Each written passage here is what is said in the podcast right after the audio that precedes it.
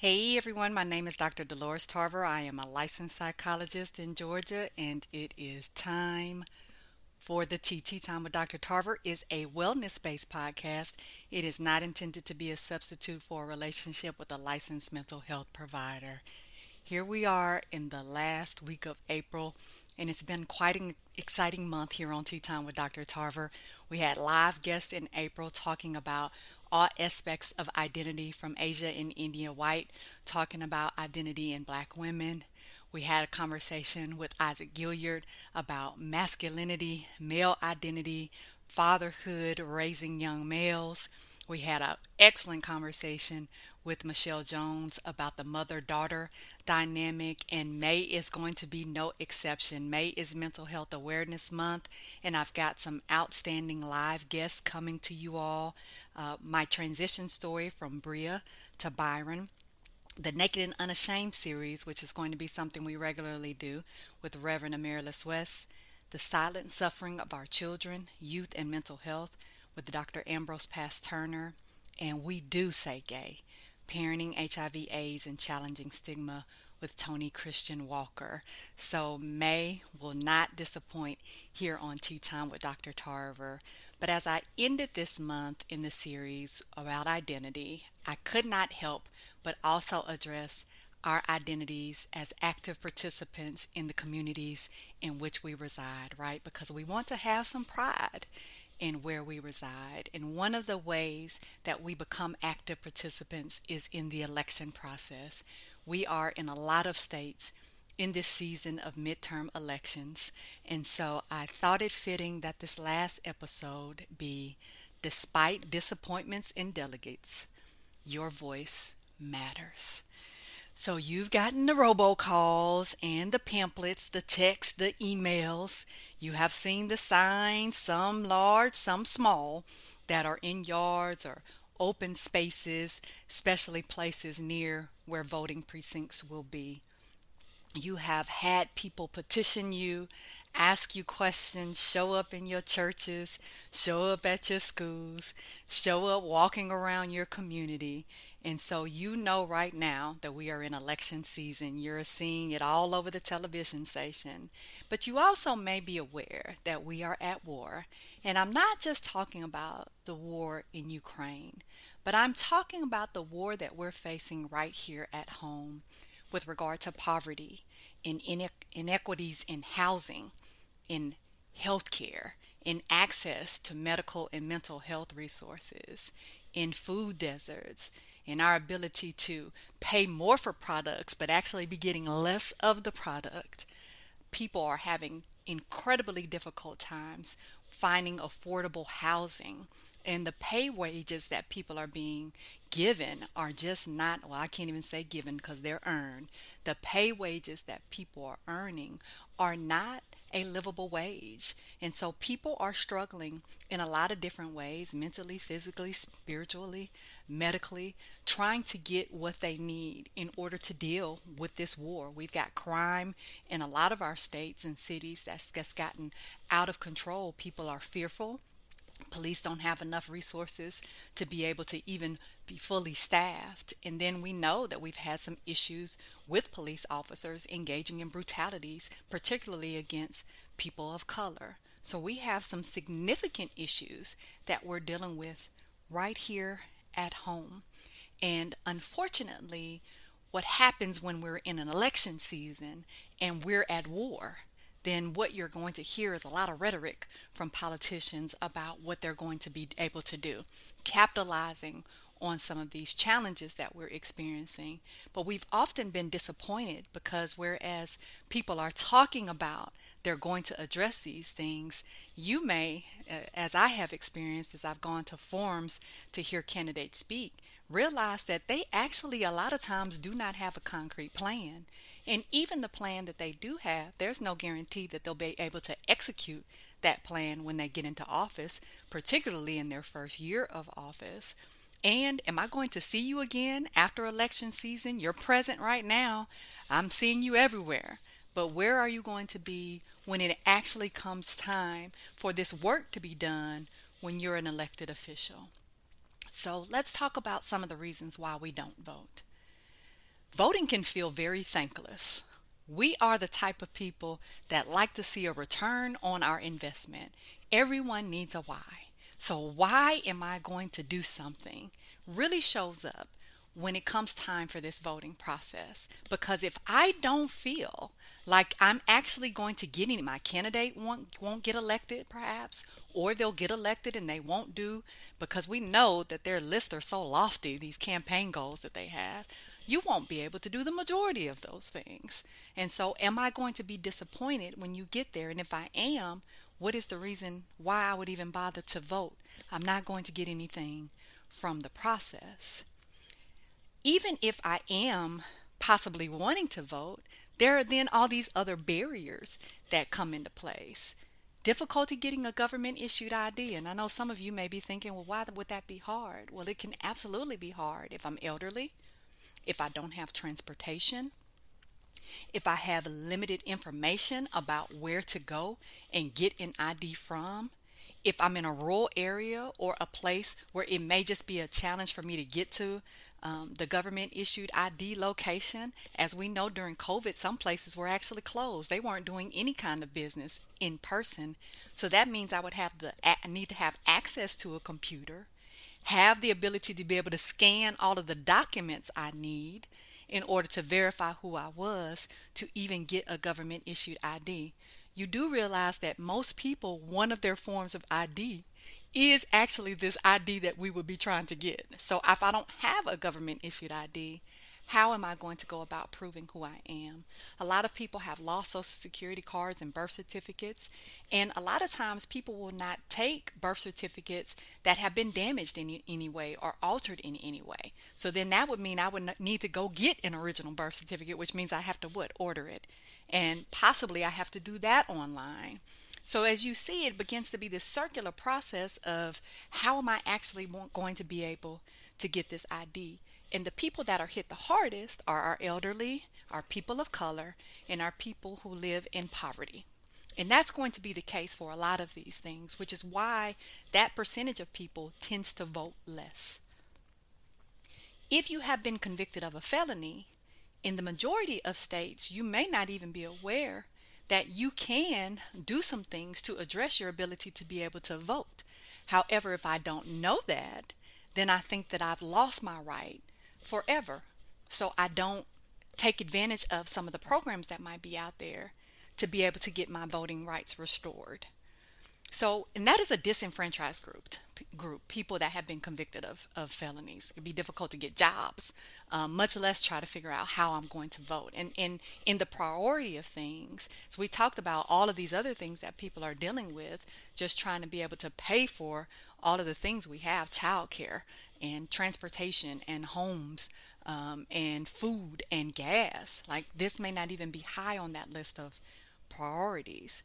Uh, as you all are quite aware, there's been a lot of redistrict, redistricting, particularly here in Georgia, that has affected people being able to vote, limiting the hours for early voting, um, limiting the days of early voting, changing requirements for mail in voting, and all of these other kind of barriers that have been put in place on restrictions around being able to vote um, and limited options for voting has, of course, affected particular groups, right? Our seniors, our people of color, and our people who live in poverty. Sunday is actually the most common voting day everywhere except for in the United States because typically people are more likely to have the option of being able to work or if I'm working multiple jobs, Sunday may be a day that I only work one of those jobs. So I may have more ab- availability to be able to come and vote. Sunday is one of the days that was actually removed in some of these voters' laws that were passed to be able to decrease people's access. Because we know that Sunday for people that don't work is a great option. For people that do work, but again have maybe more flexibility on a Sunday, then they would be more likely to be able to get out and vote. Tuesday is the day that we vote in the United States. Tuesday is a work day for a lot of people, particularly working people. And Tuesday may be a day where you don't have the ability to be able to get off of work. And even if you were, it's not paid leave. So I have to go and stand in line on this day where everyone else is going to vote because in some places there's not early voting at all. And so I could be there for hours. I'm missing out on those wages. That may not be an option for me. Some people work multiple jobs. And so I'm leaving one job going to the next. So I don't have a break on Tuesday, even though your polls may be open from 6 to 9. If I'm working two or three jobs, I'm still working during that time, and I only have this one day to go and vote. Then again, now I'm also not going to be able to get out and vote. So that disproportionately affects people who often are in our workforce and do not have the luxury of being able to have leave or the luxury of being able to have time before work or after work to be able to go and vote voters just don't feel like candidates represent their values. Unfortunately, we say a lot of things during election season, but then when it comes again to putting these things into practice or the follow through, we're not seeing that represented. And sometimes, if you've ever sat in and listened to some delegates speaking at times, you really hear that they are disconnected from the communities in which they are trying to say they're going to be serving. Their plans are, are, are lofty, um, and and oftentimes don't have specific goals or strategies to them. Oftentimes, candidates are not even answering the questions really, um, and the things that they are saying just do not register at all with voters. And so when you have candidates who you just do not feel like connect or get the the ideals or or are going to be representative of you, often we'll opt not to vote because we feel like, well, I don't want to support you because I don't actually think you're going to do anything to help me. And so my vote is to not have a voice that says yes to you. And, and when you don't feel like your vote makes a difference, that can have a huge impact on, again, voting is an altruistic act, right? So we don't really necessarily uh, have a guarantee that we'll get anything from it. So again, what's going to be my why if I don't feel like my voice matters? So let's say I am voting, but I live in a state um, that tends to vote opposite of how I vote. I'm in a I'm in a community that does not tend to endorse the types of things that I feel like are important. Um, and but I represent a minority, and so I feel like well, the people that represent the majority, their voice is the voice that's going to be heard. So it doesn't matter if I vote anyway. Sometimes we don't even know what districts that we're in. Um, a lot of this information that we can find out, and we think, well, you can get online and look, but that makes a lot of assumptions about a person's ability to be able to get online. It does not take into consideration reading comprehension.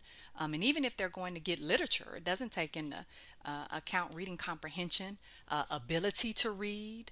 If there are visual impairments that could impair my ability to be able to read and understand information, it does not take into account medical or mental health issues that may interfere with my ability to be able to access this information. And so here are barriers yet again to me being able to find out information, such as my voting precinct or um, if I'm able to get information about these candidates. What if I can't make these candidate forums? Again, maybe I live out in a rural area. Maybe I don't have transportation. Maybe I'm working two or three jobs. Maybe I'm confined to my house because of those medical or mental health issues. Maybe I don't feel comfortable going out because I have some comprehension types of things that I may be dealing with or some reading issues. So I'm not necessarily going to feel comfortable going out to a place where people are going to be talking about things that may feel like they're way over my head. I mean, the average person doesn't know what SPLOST is right? So, how am I going to be able to really get usable information from these things? Those can be very discouraging to potential voters. And so, what are some ways we can address these things? And we've seen some of these exhibited in Georgia, which is why uh, the amount of registered voters in Georgia went up and the amount of people that voted went up because people utilized these strategies. Um, and then what happened is politicians recognized these strategies got at these disenfranchised groups at the groups that um, were not getting out at voting, and they were like, "Oh, we got to cut that out." But anyway, I digress. Um, Sunday voting, right? So this is one of the things that happened when some of these voters' laws were passed, particularly in southern states, um, is that it limited Sunday voting. We just had a conversation about the importance of voting on a Sunday and how every other country pretty much out, other than the United States has the option of Sunday voting because we recognize that Sunday is a day where most people can vote, right? So we got to get that Sunday voting back in there. That's important. If you have a felony conviction and you have lost your right to vote, there are organizations that will work with you to restore your voting rights.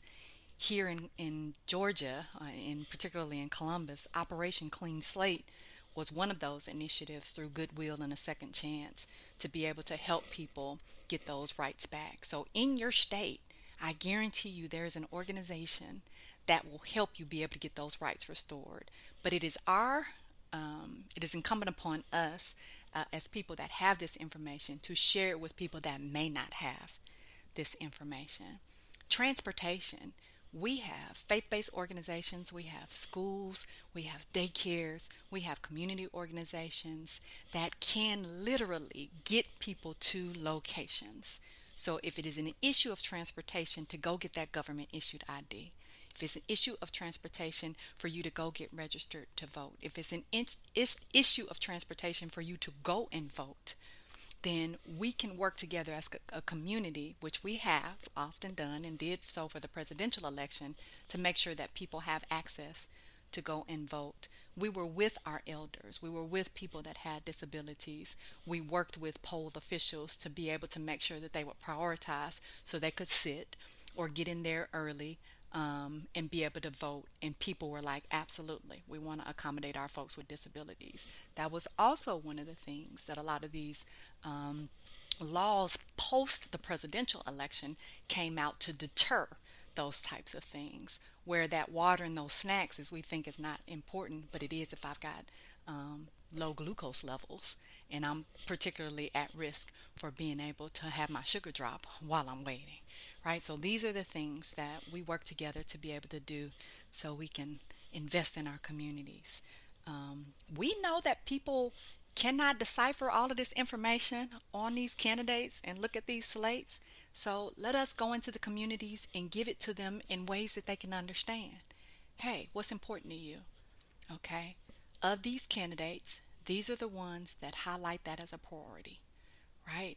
So let me help you decipher this information. Let me break it down. And I'm not necessarily telling you how to vote, but I'm giving you information so you can be an informed voter and not be ashamed and not feel limited when you go in there and because we can print out ballots and actually take that sample ballot in, you can go ahead and decide, make your notes, figure out who you want to vote for. So when you go in, you literally only have to copy down your already marked ballot, sample ballot that you have, which makes that voting process a lot easier. We're coming to you. We're not trying to create more obstacles for you to get to us we can have neighborhood voter registration and we did we had people in georgia going people were going to the strip clubs people were coming to communities people were at music events making sure that people re- were registered to vote hadn't been dropped off the voter registration list could address some of these issues with hey i've moved and this may not be updated right and all of these challenges were able to be ironed out ahead of time so there were not issues when it came time for people to vote. People knew what district they were in. They knew where to go vote. They had their ID so they could be able to vote. We also were able to show people what the community issues were that they might not have been aware of had been addressed. Right? So a lot of times we're like, oh, these politicians aren't doing anything. It may be that they have done some things, but we may not be aware of them. Um, as I just talked about, SPLOST is one of those things. Like we're like, what, what does that mean? What is it? What did that do? Um, how have people invested in, in the community? Oh, there's grants. I didn't realize that they address grants. Oh, they got um, with the housing authority and uh, uh, gave more housing options, right? So there may be things that people aren't aware of. So let's talk to people about what has been done so that we can address this issue of their folks aren't doing anything. They've forgotten about us. They haven't look at the roads, look at you're absolutely right. Those are issues that still need to be addressed. And here are some issues that have been addressed. Oh, well, who addressed that? How did that happen? Right. So giving people information. Thank people. Like, who doesn't like a good appreciation? Right. Thank people for showing up. Thank people for being invested in their community. There are so many people that are actually helping in their own neighborhoods. They're doing programming in their own neighborhoods. They're making sure the kids are fed. They're providing opportunities for kids to have activities. They're doing mentorship programs. They're doing apprenticeships apprenticeship programs. They haven't put an official title on it, but when they get little junior and have him come on over to the shop and he's sweeping and he's doing some things right, they're teaching these strategies. And so you have people that are already investing in communities who are being gatekeepers, then we need to be connected with these people.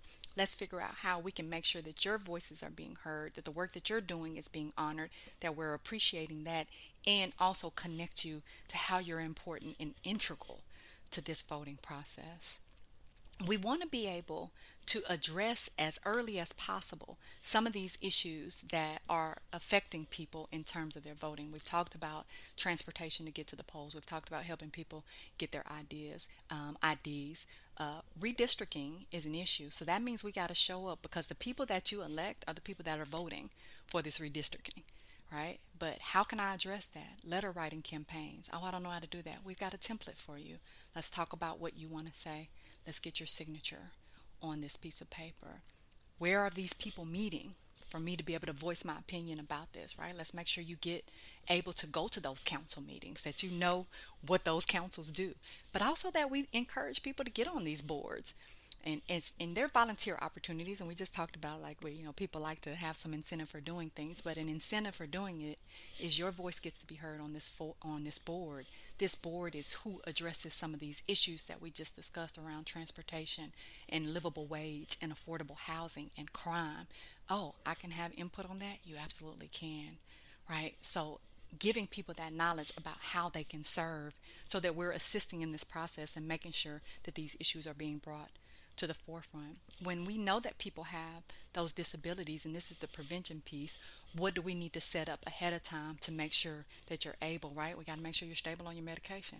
We need to make sure that you have an ID that hasn't lapsed. We need to make sure if you've moved or you have some other issues with where you used to reside and your voting district has changed, that we go ahead and get that addressed. We need to make sure you weren't dropped off the roll because it's been a long time since you voted, right? A lot of times people only vote in presidential elections. And let's just say I didn't like the candidates for that year and I didn't vote. I don't realize that there's been an absence in me voting and so I've been dropped off. I've been purged from the voters list, right? So we can address these things ahead of time. So we want to make sure that people know to look at this before the date they actually go to, to vote. We can go to the neighborhoods, but we can also bring people to centers to be able to help them with these kind of things. Um, your voice matters. It always did, and it always will. Vote. Help others vote. Bring up the issues. Bring the solutions because you got them, and I know that you do. You just don't feel like they're going to be heard, but they will when we collaborate and we invest. So I'm thanking you in advance. Be well.